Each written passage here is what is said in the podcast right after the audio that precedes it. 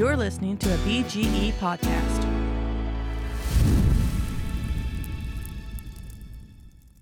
Friends and family gather round and fire up the barbecue. Let the smoke waft and float, that's what we're gonna do. You can't deny there's nothing like friends and family and food. Don't sit still, pull out your grill, we're gonna have a barbecue. How do I get that perfect tender bite of my favorite steak every time? Man, isn't that the million dollar question everybody is wanting to know? And on today's episode of the Blind Grilling Experience, that's what we're talking about. Cause if you're looking, you ain't cooking. Fire up the barbecue. Fire up the barbecue.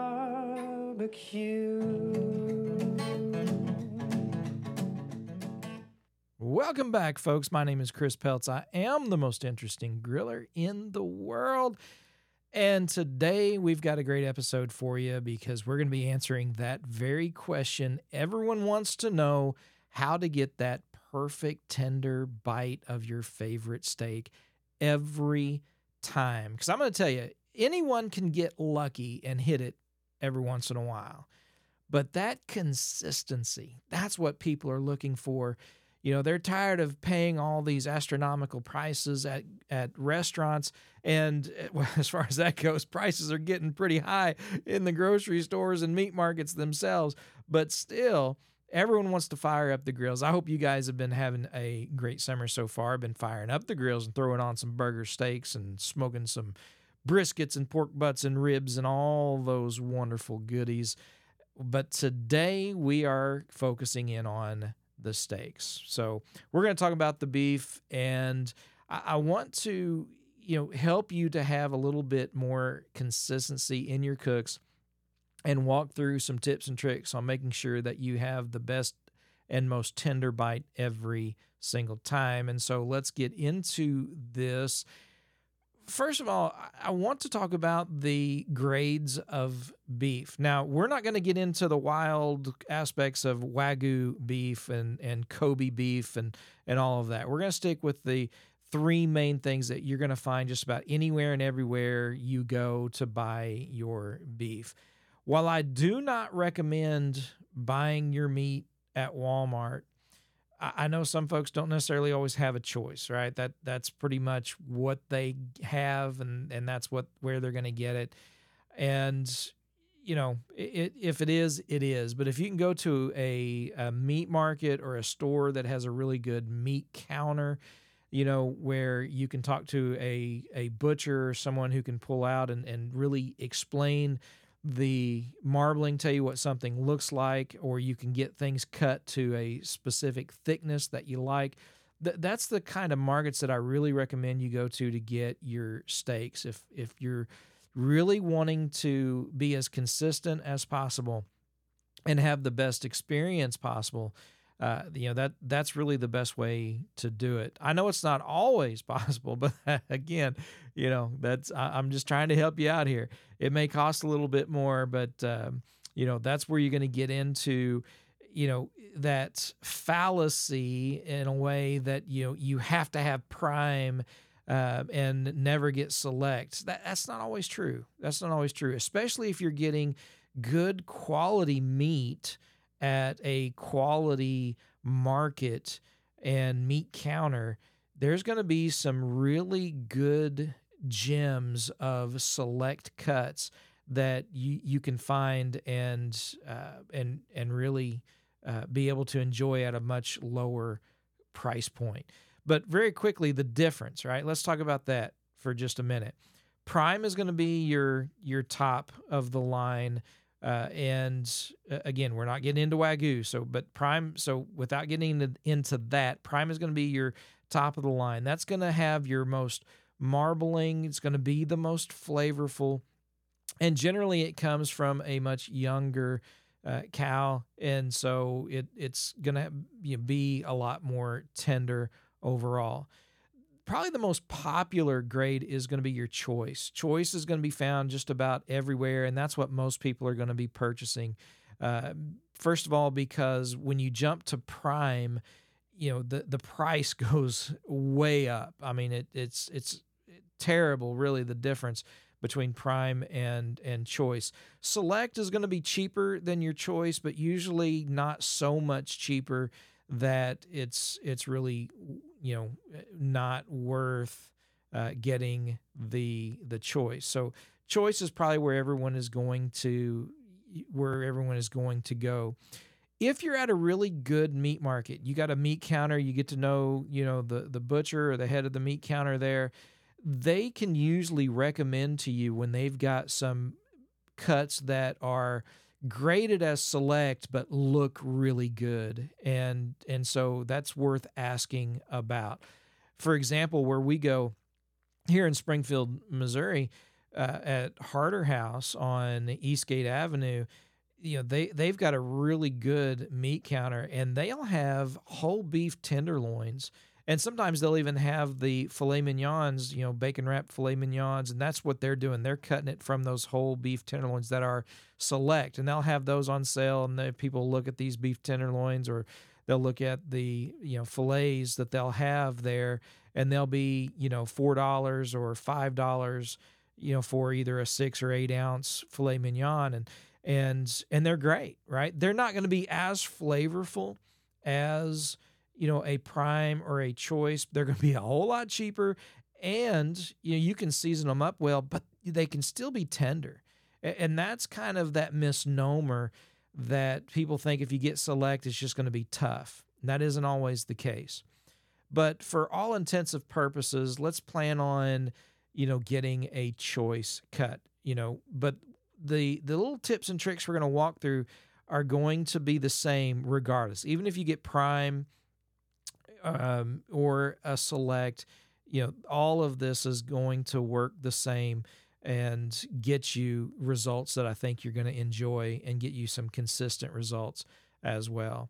Obviously, there's different types of steaks, different cuts, and everyone has their choice of, you know, what you know what they prefer. Some people really like that that fat that runs through a nice thick ribeye. Other people want th- something a little bit more lean, like a sirloin or that filet.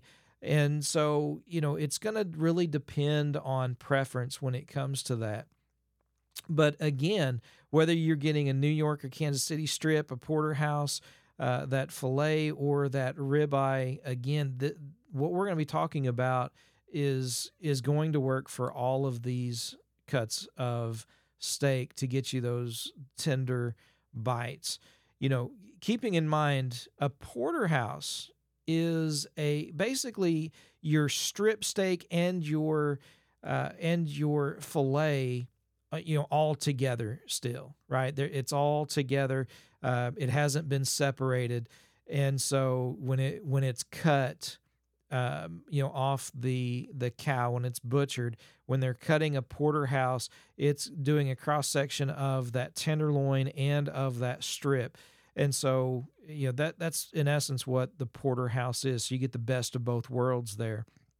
A lot of folks really like that ribeye. Uh, for that fat that they can render down and get that nice just uh, melt in the mouth you know, just real juicy strip of fat. Some folks don't like that. Uh, I do. I like it, but you know, some folks just would rather not mess with that at all. Uh, but regardless of what your favorite cut of steak is, uh, there's a few things that we're going to recommend that you do, and this is going to be absolutely key in making sure you have the most tender and perfect bite every single time. Now, before you go out and get a steak and then you start looking for all the tools that we're going to talk about, first of all, I want to point out that this can be done either inside on a stovetop and in the oven, or it can be done on a grill. You can do these th- these cooks in either place. So if you don't have a grill, you know you're you're having to resort to cooking inside on a stovetop and in the oven. This will work. Um, if you know if you're fortunate enough to have a grill, uh, a charcoal grill is preferred. You know this this this is going to work. Now, if you'll recall last week we talked about the reverse sear and what the reverse sear is all about. And, that's going to be one of those methods, but let's let's not jump ahead of ourselves here. Just let's slow down and, and back up. Let, So you get the cut of steak that you want, right? Um, I, I do recommend getting, you know, as, as, you know, thick as you can. You want an inch and a half, if at all possible. Sometimes they're only going to be about an inch thick. That's all right. You're going to want really nice marbling. And if you need, if you're blind or visually impaired, you got somebody at the meat counter that can tell you, you know, uh, how it looks, if they can see the marbling and, and you know, if it looks really good, uh, they can usually make a, a solid recommendation. And so, uh, so that's what you're going to go with. You're going to get that. You're going to get home. And when you get home, you know, unless you plan on cooking it right away, uh, you're going to go ahead and you're going to put it in your refrigerator and keep it cool. Now, before you cook, let's say you're getting ready to go out and fire up your grill, you're going to pull that steak out and you're going to set it on the counter at room temperature. And this is something that's kind of a misnomer in a lot of the videos and a lot of the articles that you're going to read and some recommendations that are made. And I've even said it this way that you you know that it's best to pull out your steak and let it set out and and bring it up to room temperature.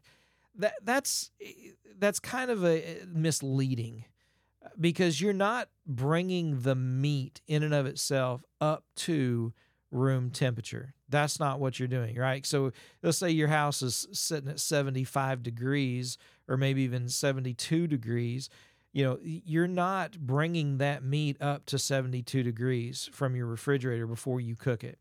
You're setting it out at room temperature. But even if you let it set out for an hour, it's probably going to come up about five to six degrees, right? So if it's setting at, you know, 38 degrees in your fridge, um, you know, it may come up to, you know, 45 degrees. Now, it makes a big difference when it comes to just pulling it out of the fridge, seasoning it up, and throwing it on the grill, uh, as opposed to setting it out for an hour uh, on the counter and letting it set at room temperature. It, it does make a difference, and here's why. What you're going to find, and, and what some of these these guys who have really dived into the science and and really paid attention and measuring the temperatures and, and all of that, what they find is that it's going to cook more evenly all the way through.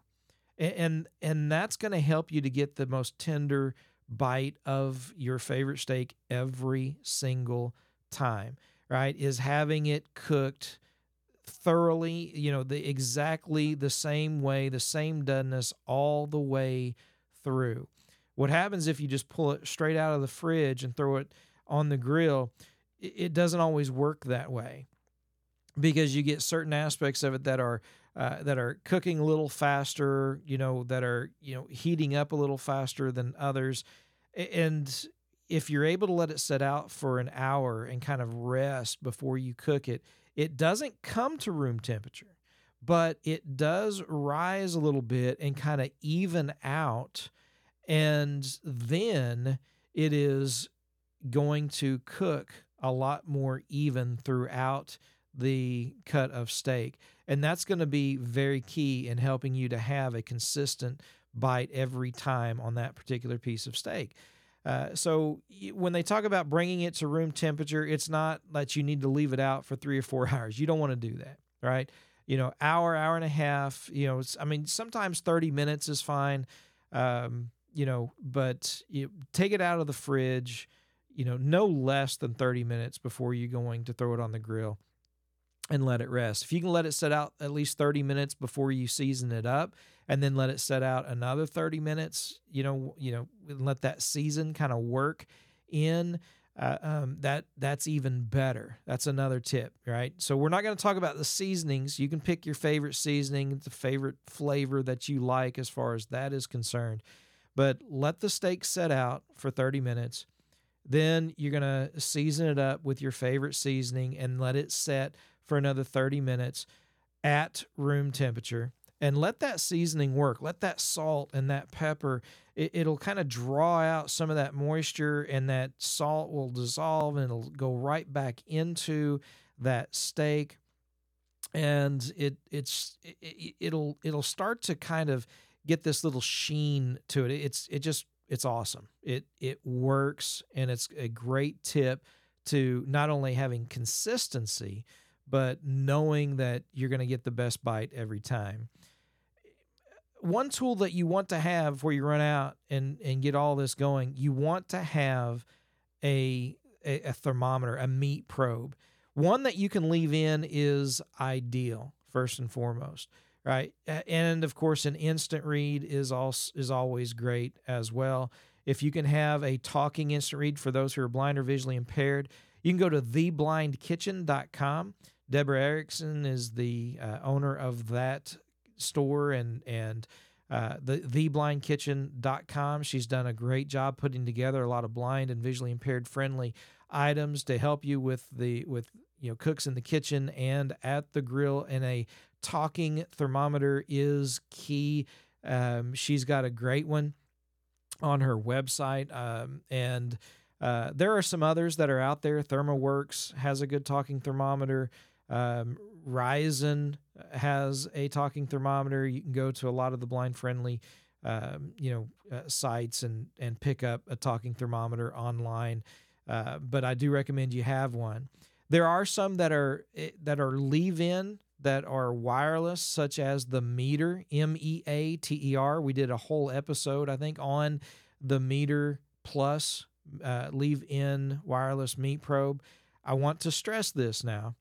Do not get the Meater Block. The Meater Block is completely inaccessible at this point. Don't get it. Do not get the Meater Block. Um, you know, it and if it ever becomes accessible, I will do my best to let folks know. But at this point, it is not accessible. But the single Meater Plus is absolutely and completely accessible for the blind and visually impaired. If you can download an app on your phone, you're able to pair it and use the Meater Plus single probe um, with your uh, with your iPhone and uh, or or Android, and it works great and it's accessible, and you can keep track of the meat whether it's in the oven or on the grill. Uh, you're able to keep track of the temp- internal temperature of your meat. And what's cool about the Meater Plus is not only does it have the meat probe at one end, at the other end, it's got an ambient temperature.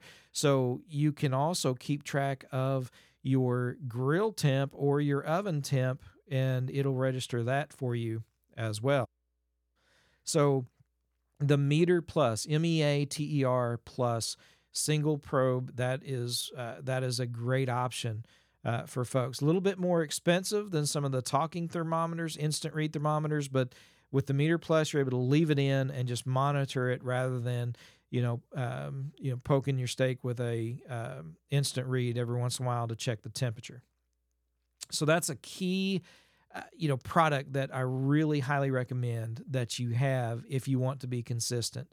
Um, I know a lot of folks talk about the feel and and using your your thumb and and you know um, you know as you go down your thumb and how uh, soft or how firm it gets, and people can talk about with steaks. And some folks get really good at that, but it's again, it, there's going to be some inconsistencies there.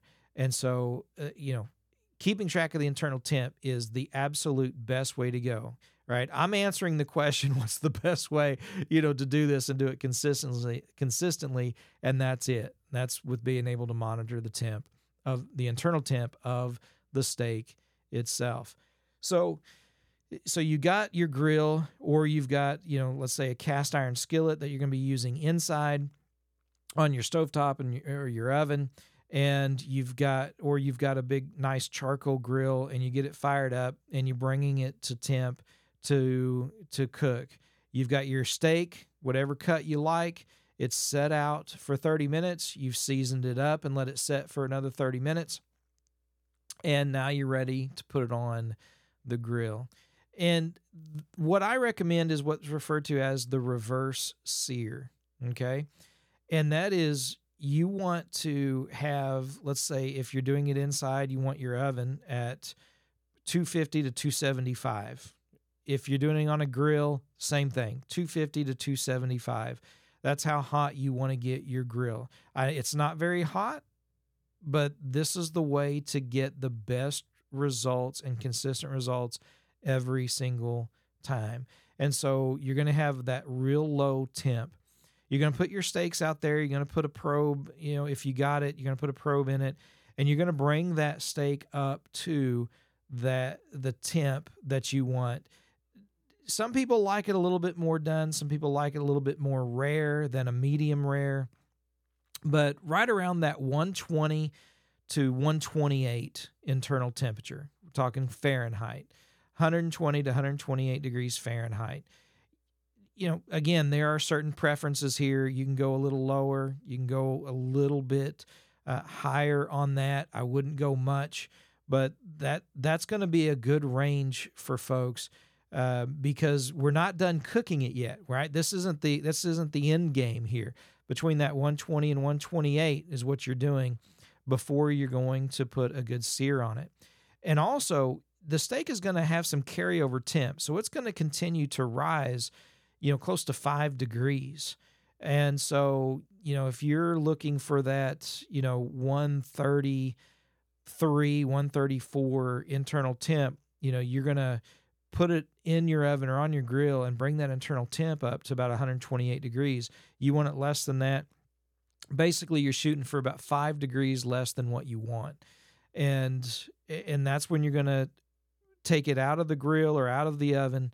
And now, what you're gonna do is you're gonna get a really hot service, whether it's getting the vents open on your grill and getting that grill nice and hot up you know 500 600 degrees or turning your oven up to 450 500 degrees uh, or rather getting your stove top. This is where if you're inside you're going to do it on the stove top. After you've cooked it in the oven and you've gotten that temperature between that 120 128 now you're going to get a skillet put a little bit of butter in it and you're going to get it screaming hot on, on the stove top and then you're going to place them steaks on that cast that hot cast iron uh, and you're going to sear it for about a minute on each side.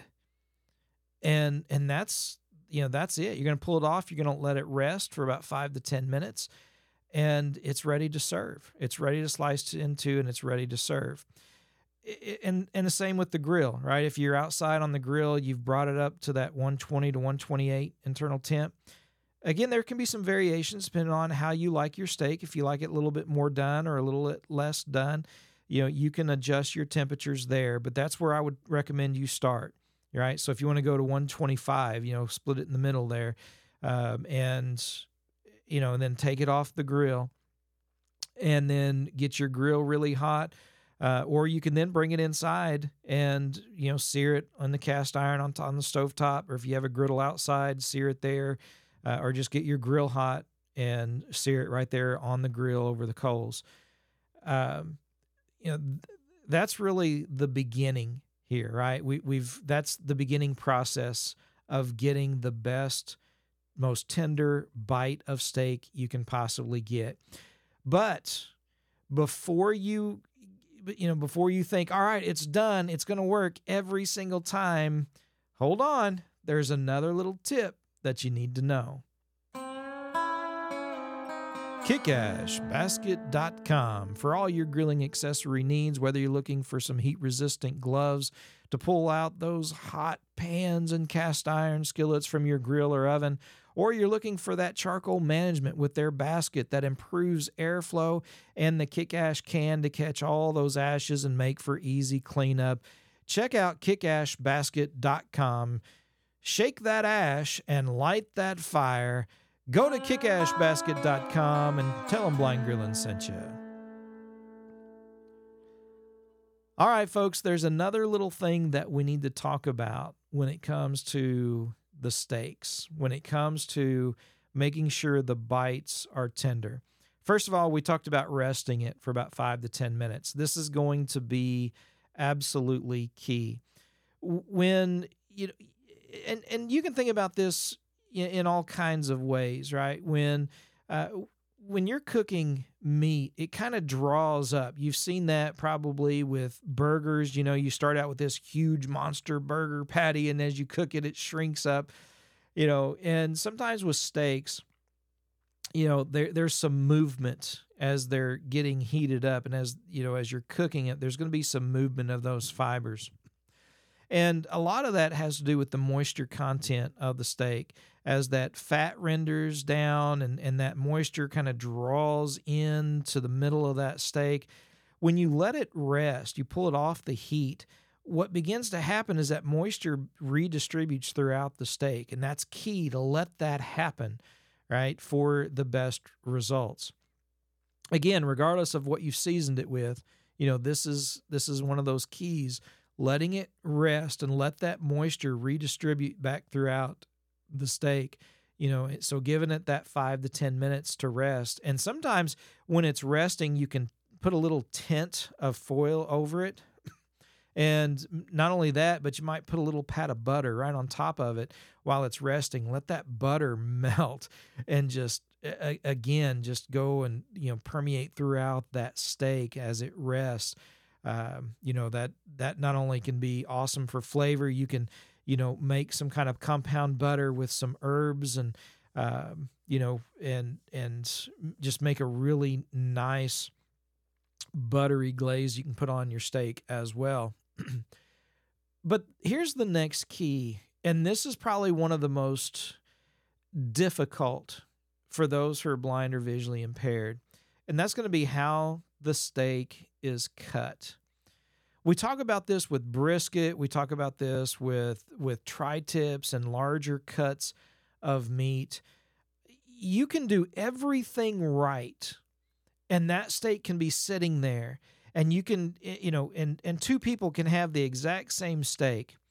One person can cut it one way and it be awesome and tender every time every bite another person could have that same steak cut it a different way and it can be the chewiest and toughest piece of meat they've ever put in their mouth. And you're like, what? How is that even possible? Well, you, you need to learn how to cut against the grain. And again, this is something that's really difficult when it comes to steaks. And depending on the steak, there's a few ways that you can kind of tell with this. You know, your strip steaks, for example. With your strip steaks, usually the the m- muscle fibers are running long ways. They're running from one end to the other. So it's going to be kind of long and, and a little bit more narrow. And so you're going to cut, you know, a, so let's say you got it going long ways left to right. So you cut, you know, in front of you uh, across those fibers, across that grain, right? That's going to help you get some tender bites of meat. Because if you cut with those fibers, with that grain, basically you've got these long strips of fiber and it just makes the meat chewy. Now, I know the question is going to be well, how do I tell? How do I know on every cut of meat? And, you know, sometimes it's trial and error. Sometimes you got to cut a piece off and bite into it and, and find out. Or if you start to tear it, or maybe you cut a little piece and then you go to tear that piece, you can then when if you go to tear it, it's going to tear in the direction of the grains, kind of like tearing, you know, a, a, piece of of paper or cardboard or something. Uh, sometimes wood. If you picture a piece of wood, if you've seen that and you've seen the grain of wood that runs, you know, up along a board, you know, um, you know, if you cut along that grain, it's called a rip cut you know, or you can do a cross cut. You want to do a cross cut, right? Otherwise, those those long fibers are still together, and it just makes for chewy meat. And so, if you go to rip or tear the meat a little bit, it'll begin to tear along the fibers, right? Along the grain. And so, however it tears, you want to go across that and let it just kind of naturally tell you. Um, again, sometimes it's trial and error. Sometimes it's not always the e- easiest thing to tell. Um, but if you can cut it across the grain, you're going to find yourself with some extremely tender cuts of meat. And, and I, I think you're going to have great success with that. Um, you know, uh, you know, we're talking medium rare temperatures that I've given. Some folks like it a little bit more done. If that's the case, you know, you like it a little bit more done, you know, it there there's a fine line before going from tender to tough when it comes to, you know, overcooking your steak. So you want to be really careful. And if you can keep from going over that 140 to 145, you know, for those who want it done as possible, the better they're going to enjoy it.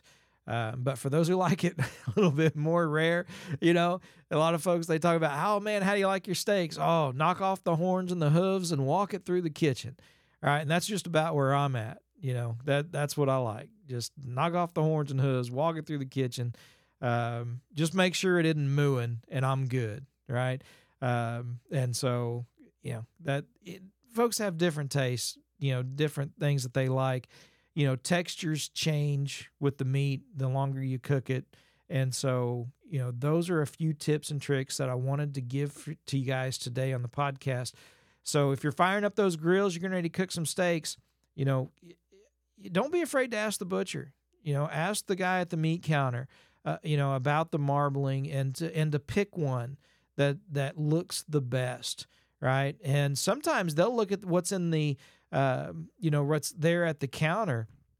And I've had some guys be like, well, I'll tell you what, hold on just a second. I'm going to go in the back and see if we got anything that looks a little bit better.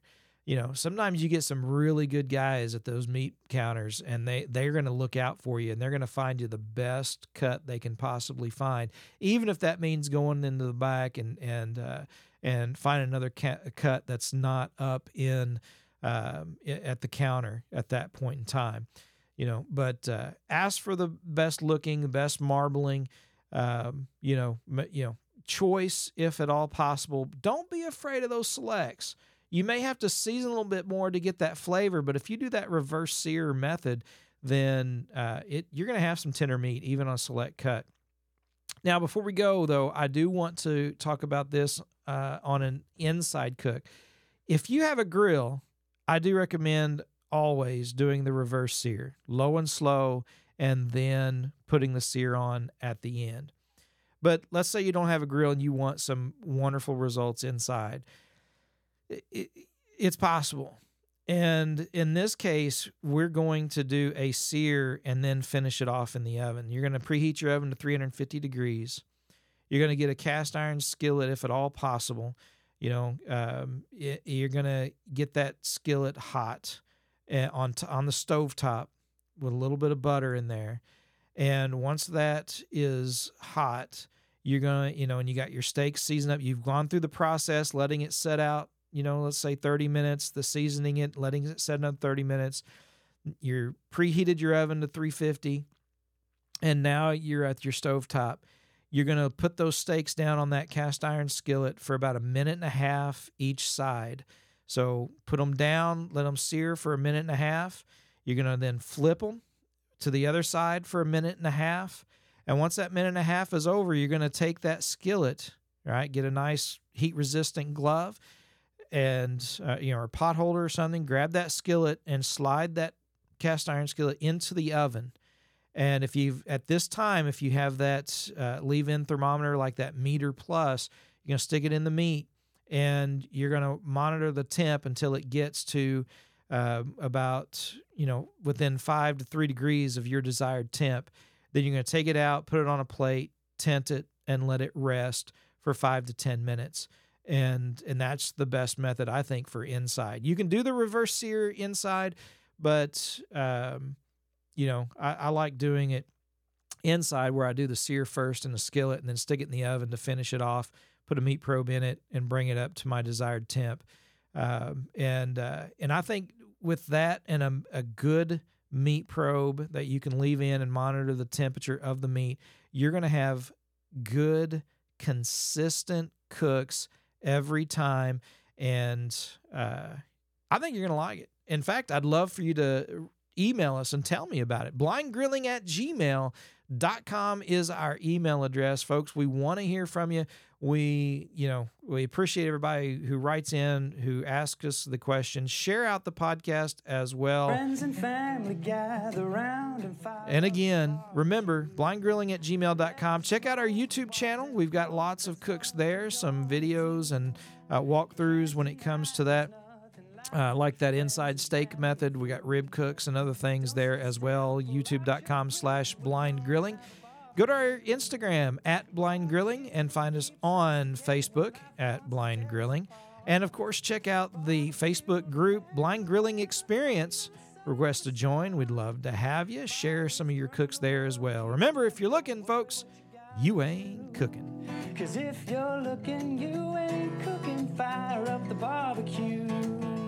Fire up the barbecue.